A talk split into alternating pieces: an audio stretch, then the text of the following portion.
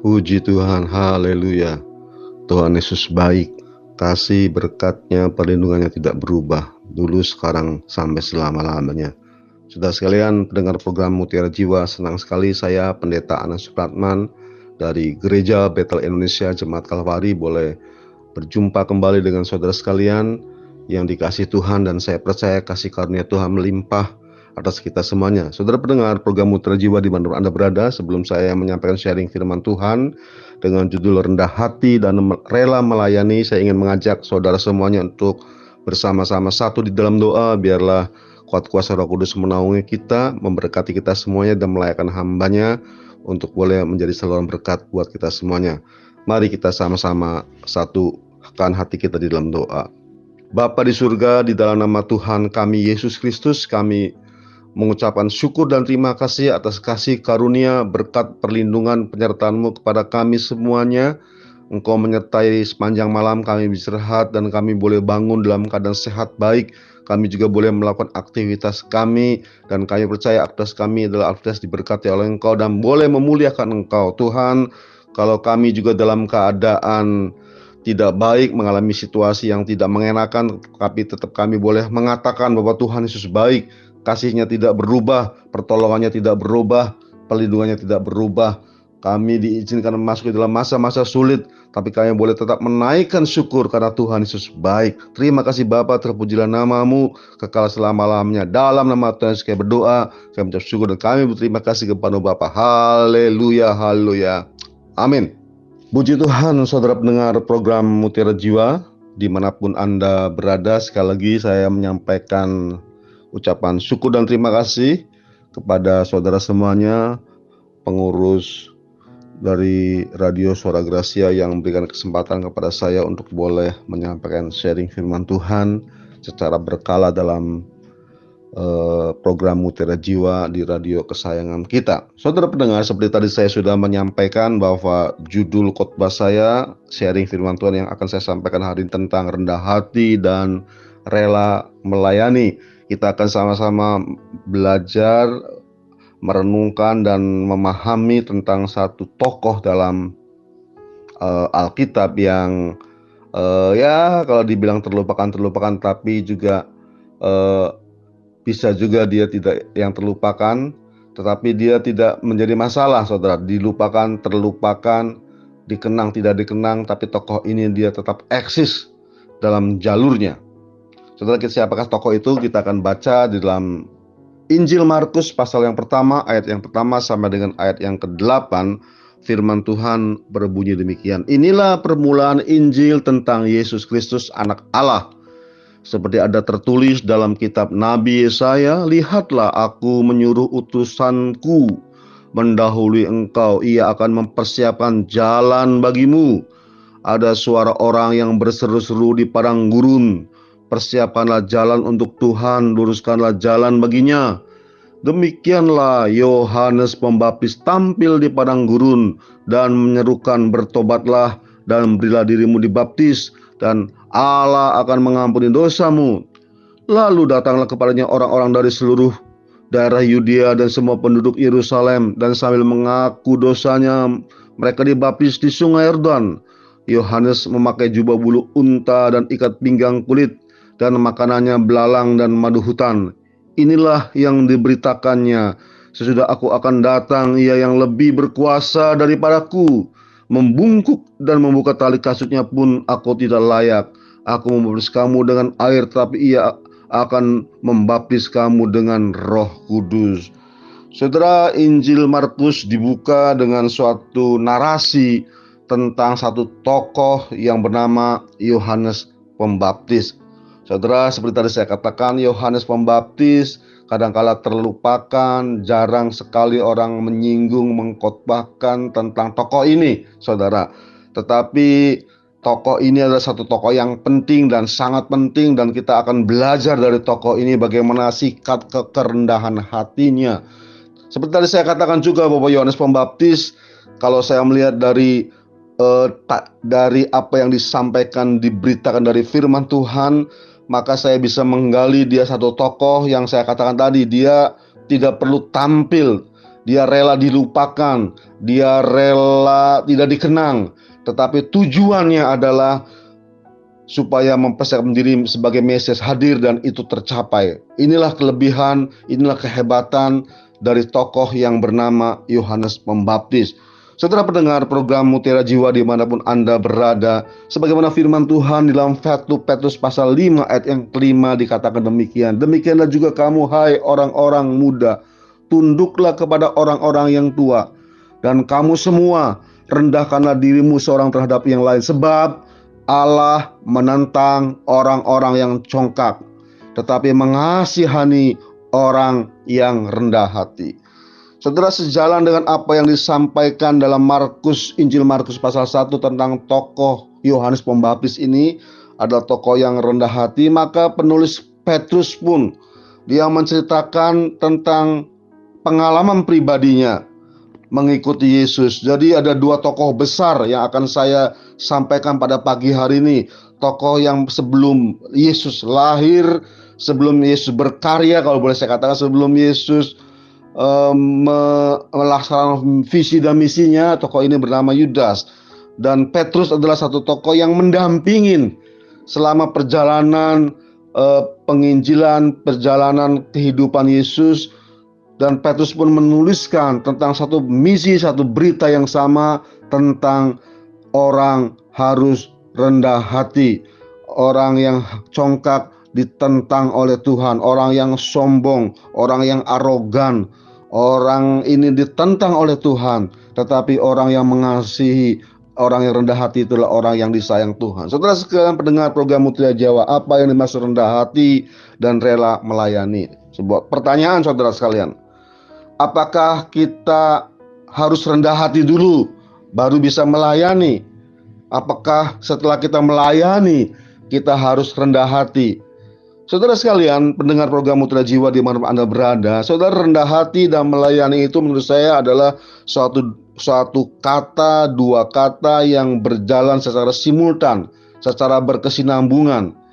Kita tidak bisa mengatakan, wah saya mau melayani, baru saya harus rendah hati, saya mau melayani ini, saya dipanggil sebagai petugas ini, sebagai kepala asher, sebagai kepala keuangan, sebagai kepala doa, sebagai tim perkunjungan, sebagai tim perlawatan, sebagai tim multimedia. Saya mendapat panggilan ini loh untuk melayani. Oh, kalau gitu saya harus rendah hati karena saya terpanggil sebagai melayani. Saudara ini sebuah konsep yang kurang tepat. Atau juga saudara bisa mengatakan, oh iya saya tidak perlu rendah hati. Dan rendah hati itu hanya untuk para pelayan Tuhan, orang-orang yang terlibat dalam pelayanan mimbar, orang-orang yang terlibat dalam pelayanan gereja. Itu kan pelayan Tuhan, harus rendah hati. Saya tidak perlu.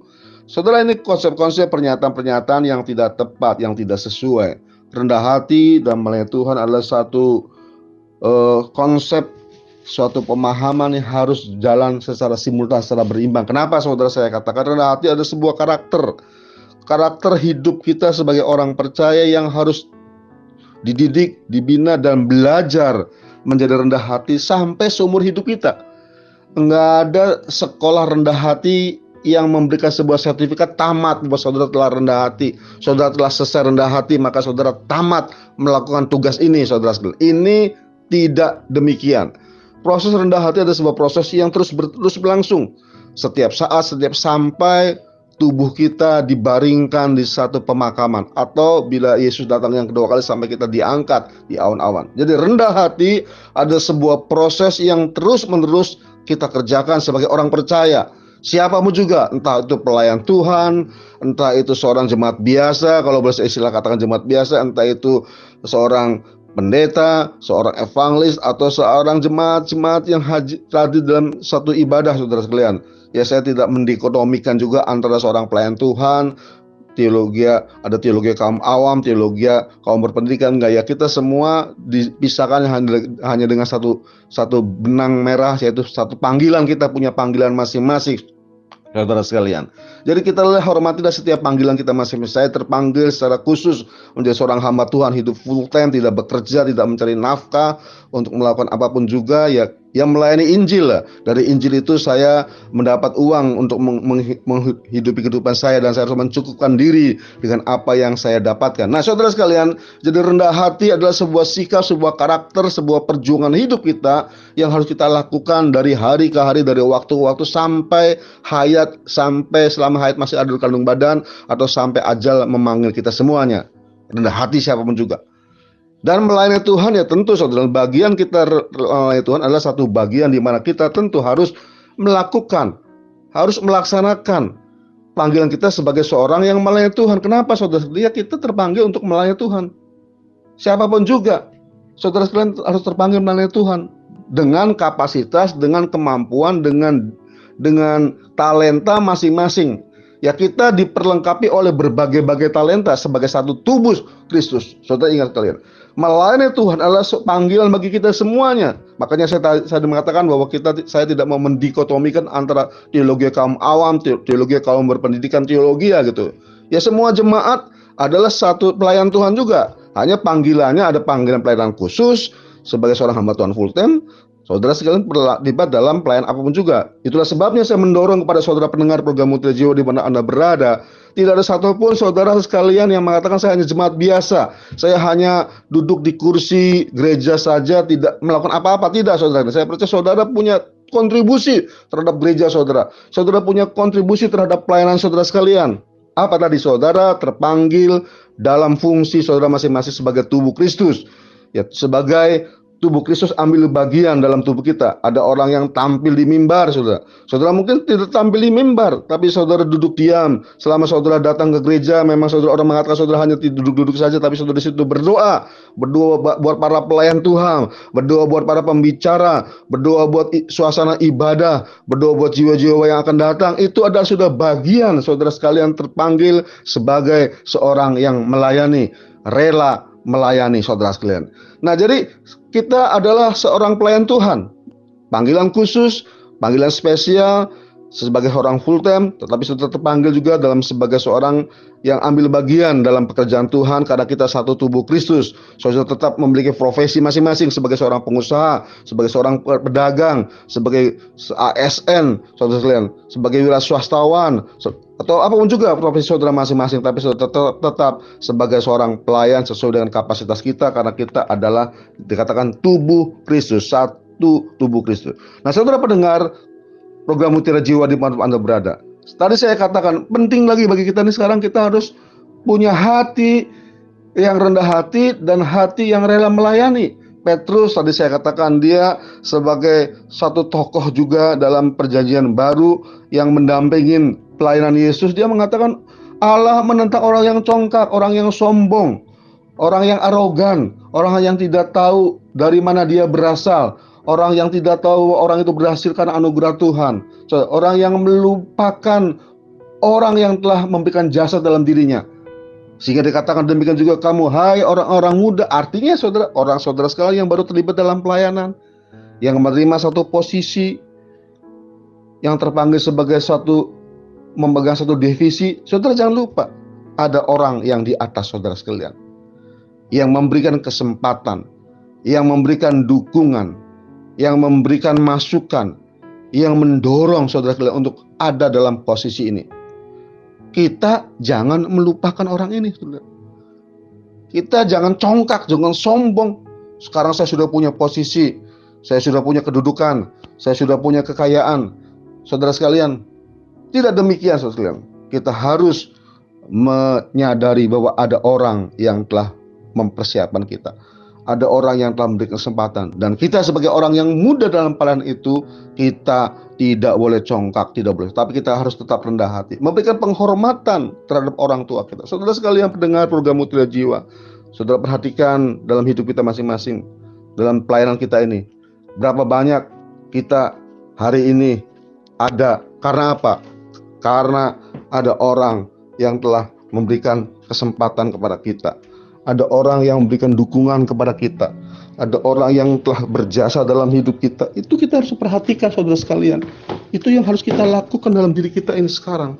Memberikan kesempatan. Jadi kita sebagai orang muda kita harus terima kasih terhadap orang tua kita.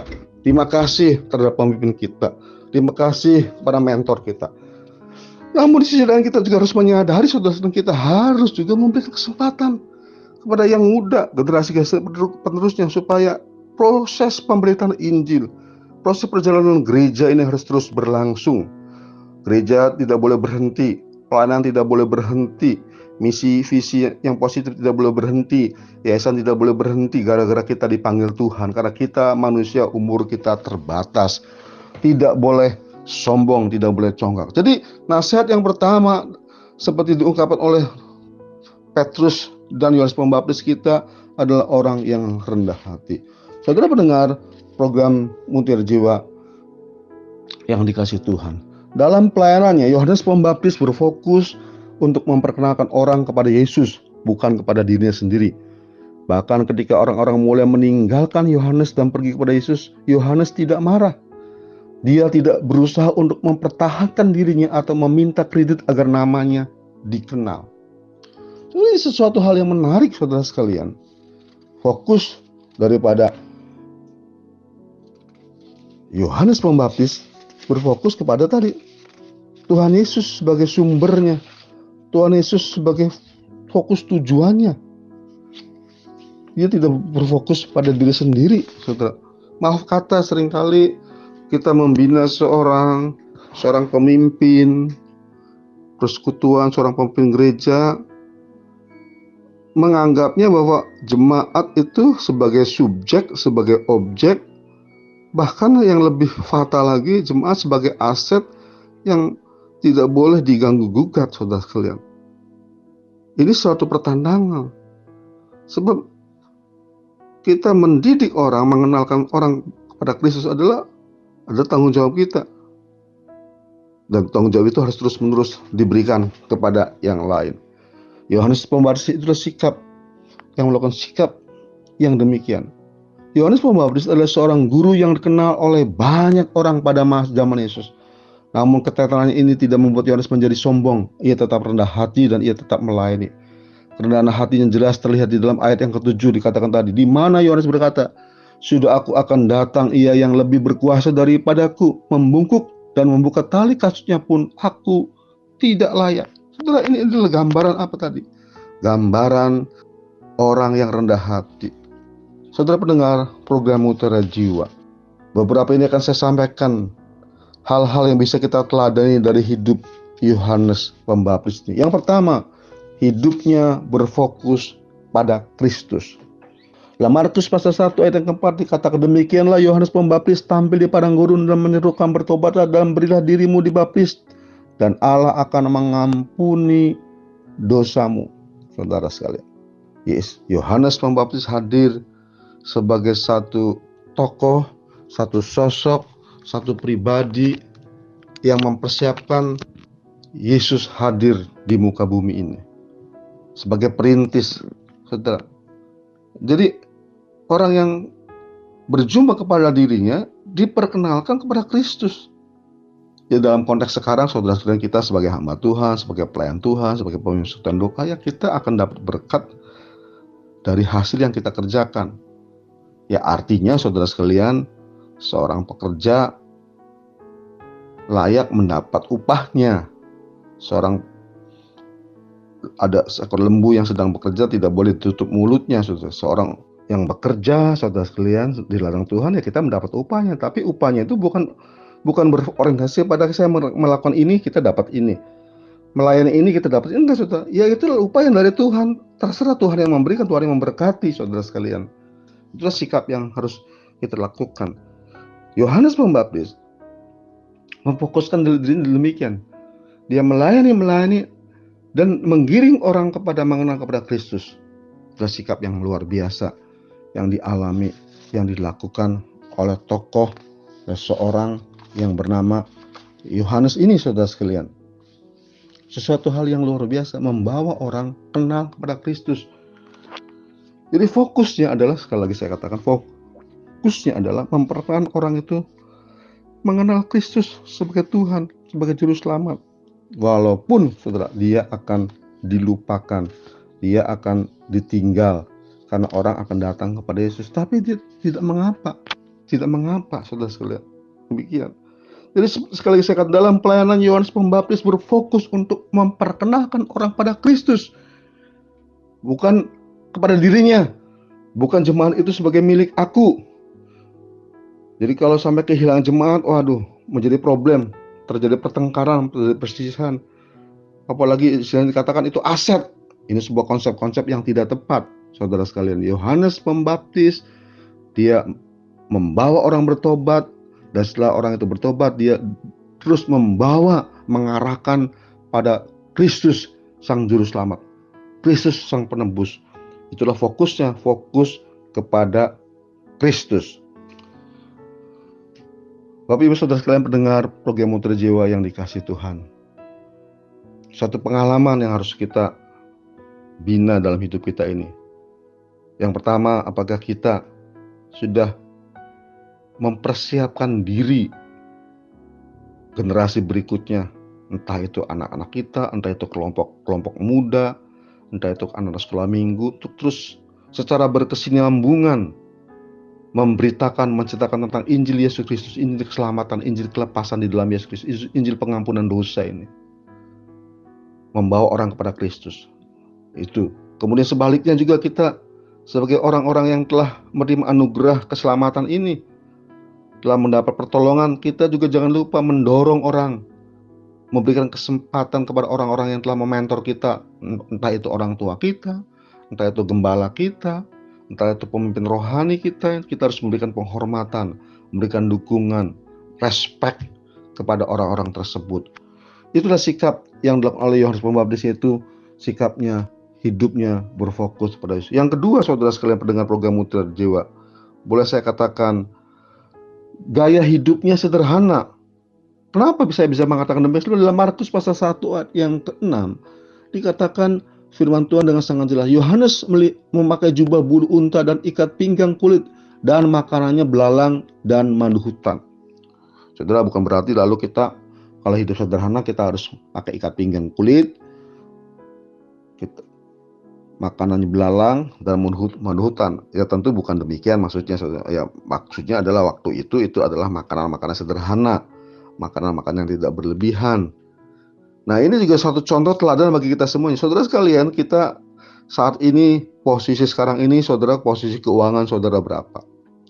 Deposito yang saudara miliki berapa? Rumah yang saudara miliki berapa? Bisnis yang saudara kelola sekarang asetnya berapa? kesehatan yang kita nikmati ini berapa? Jumlah jemaat yang kita bina sekarang berapa? Jumlah persekutuan doa yang kita bina sekarang jumlahnya berapa?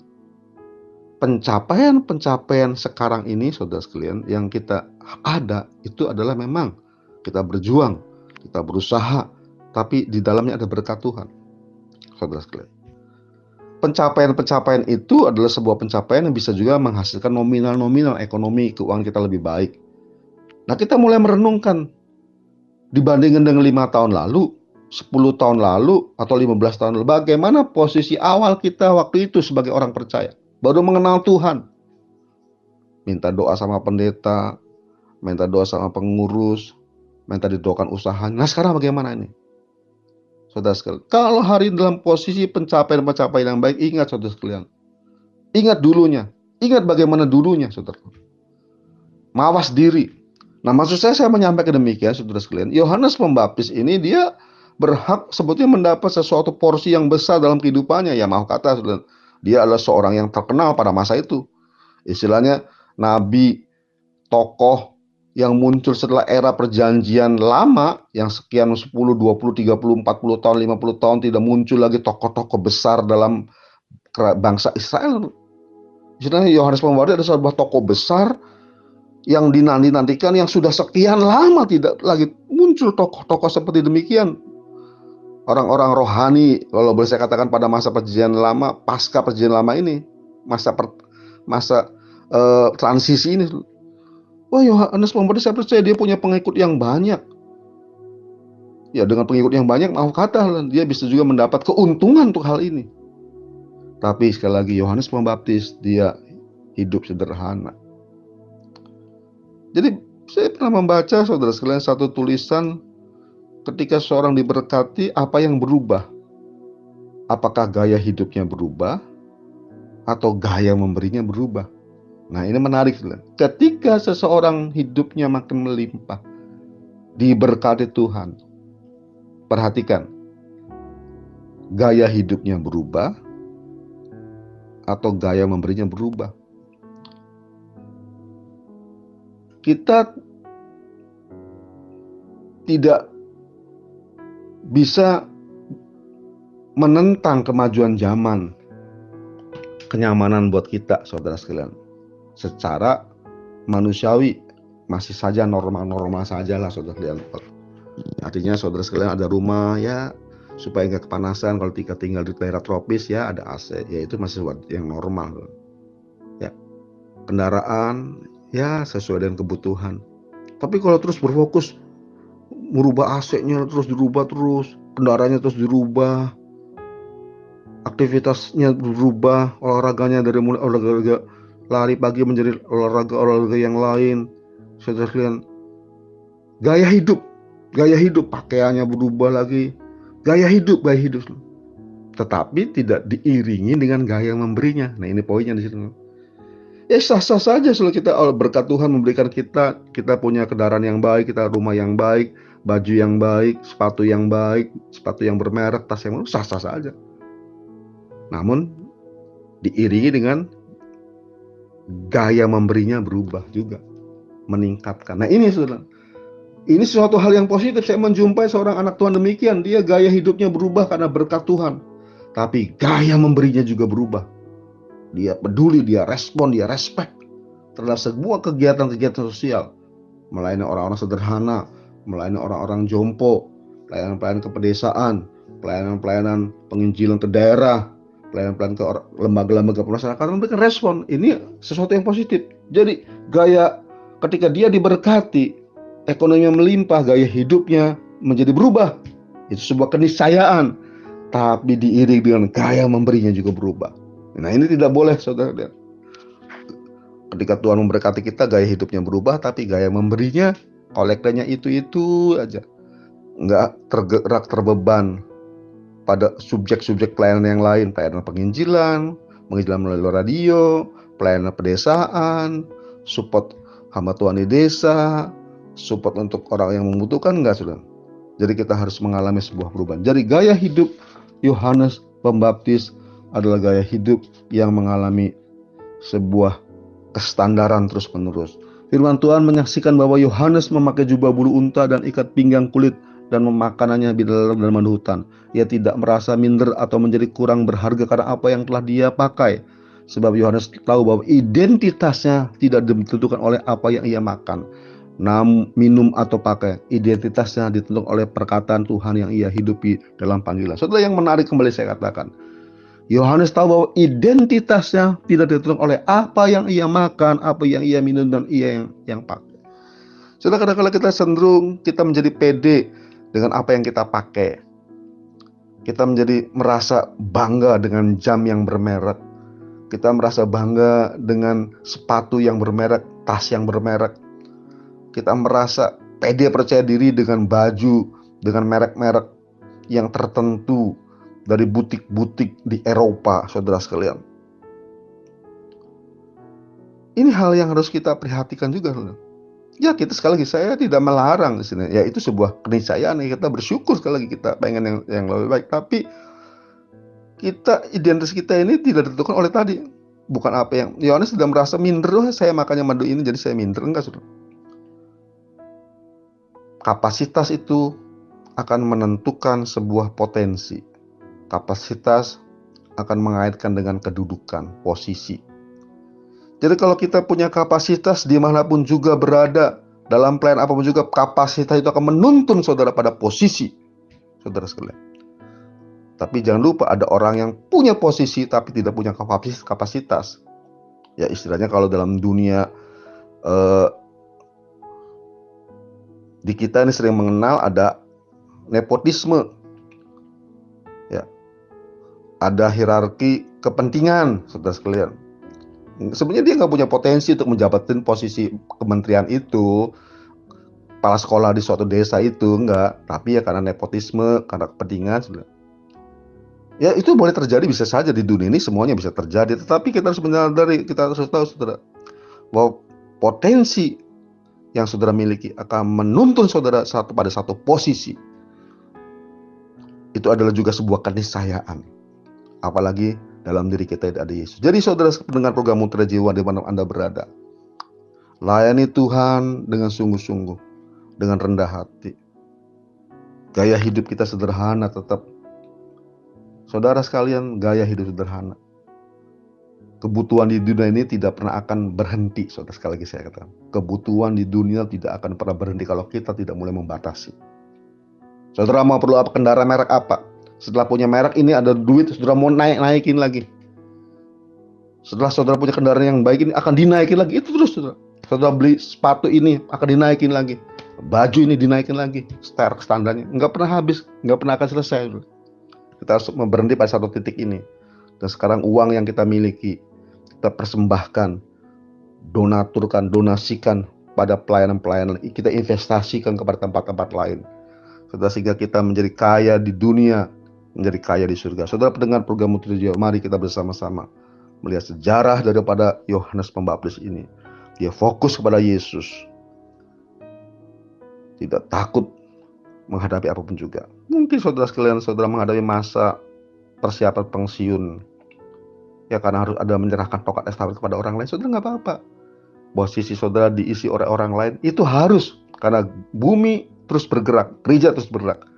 Tapi kita yang sudah mempers orang yang pada posisi usia MPP ini kita punya fokus yang lain, kita punya plan yang lain. Saudara belum berhenti. Jangan menganggap wah saya sudah usia golden age, oh, udahlah pensiun enggak, kita terus bergerak sesuai dengan kapasitas kita masing. Dan yang kedua, Yohanes Pembaptis ada pelayanan yang sederhana. Ketika ketenaran tidak membuat dia berubah. Saudara sekalian, yang penting ketika berkat makin melimpah, gaya hidup kita berubah, tapi gaya memberi kita juga makin meningkat dari waktu-waktu yang mendatang. Tuhan menolong dan memberkati kita semuanya. Mari kita satu di dalam doa. Bapa di surga di dalam nama Tuhan Yesus Kristus bersyukur dan berterima kasih Tuhan pada hari ini kami boleh mendengarkan boleh sharing tentang satu tokoh Yohanes Pembaptis dan Petrus. Dua-duanya mengingatkan kepada kita semuanya untuk tetap rendah hati, menghormati orang yang telah mendahului kita, memberikan jalan kepada kita. Dan kita juga mau juga mempersiapkan jalan kepada orang di generasi berikutnya untuk masuk dalam ladang pelayanan Tuhan. Karena Injil Yesus Kristus terus disebarluaskan. Injil keselamatan, Injil kelepasan, Injil pengampunan dosa terus disebarluaskan melalui saya, melalui kita semuanya, melalui generasi-generasi yang akan datang. Tuhan juga tolong biarlah apa yang kami lakukan bukan membawa kepada diri kami, tapi membawa mengenal kepada Kristus, Sang Juru Selamat itu, Sang Penebus itu. Dan tolong kami juga Tuhan untuk bersikap bijaksana dalam mengelola keuangan, mengelola harta, mengelola ketenaran, supaya gaya hidup kami tidak berubah drastis tapi gaya memberi kami menjadi terhenti stagnan seperti waktu yang lalu. Kami tahu Tuhan jemaatmu diberkati, jemaatmu sukses, jemaatmu makmur, jemaatmu mengalami keberhasilan, tapi juga gaya memberi juga mengalami peningkatan, donasi buat pelayanan-pelayanan pedesaan, pelayanan penginjilan, pelayanan-pelayanan bakti sosial, pelayanan-pelayanan di lembaga-lembaga pemasyarakatan, pelayanan terhadap orang-orang miskin, renovasi gereja itu dilakukan juga, membantu kepada sesama jemaat itu dilakukan juga dan saya percaya berkat Tuhan juga menjadi sempurna karena tindakan kami yang positif dalam menggunakan berkat Tuhan. Terima kasih Bapak, berkati juga seluruh kru Radio Suara Gracia, para pemimpin, seluruh dana operasional Tuhan berkati bangsa negara Indonesia dan juga Tuhan berkati Bapak Presiden dengan wakil dengan kabinet nya juga Tuhan berkati. Seluruh Indonesia ini mengalami damai, sukacita di padang bawah. Terima kasih Tuhan. Dalam nama Yesus berdoa. Haleluya. Haleluya. Haleluya. Amin.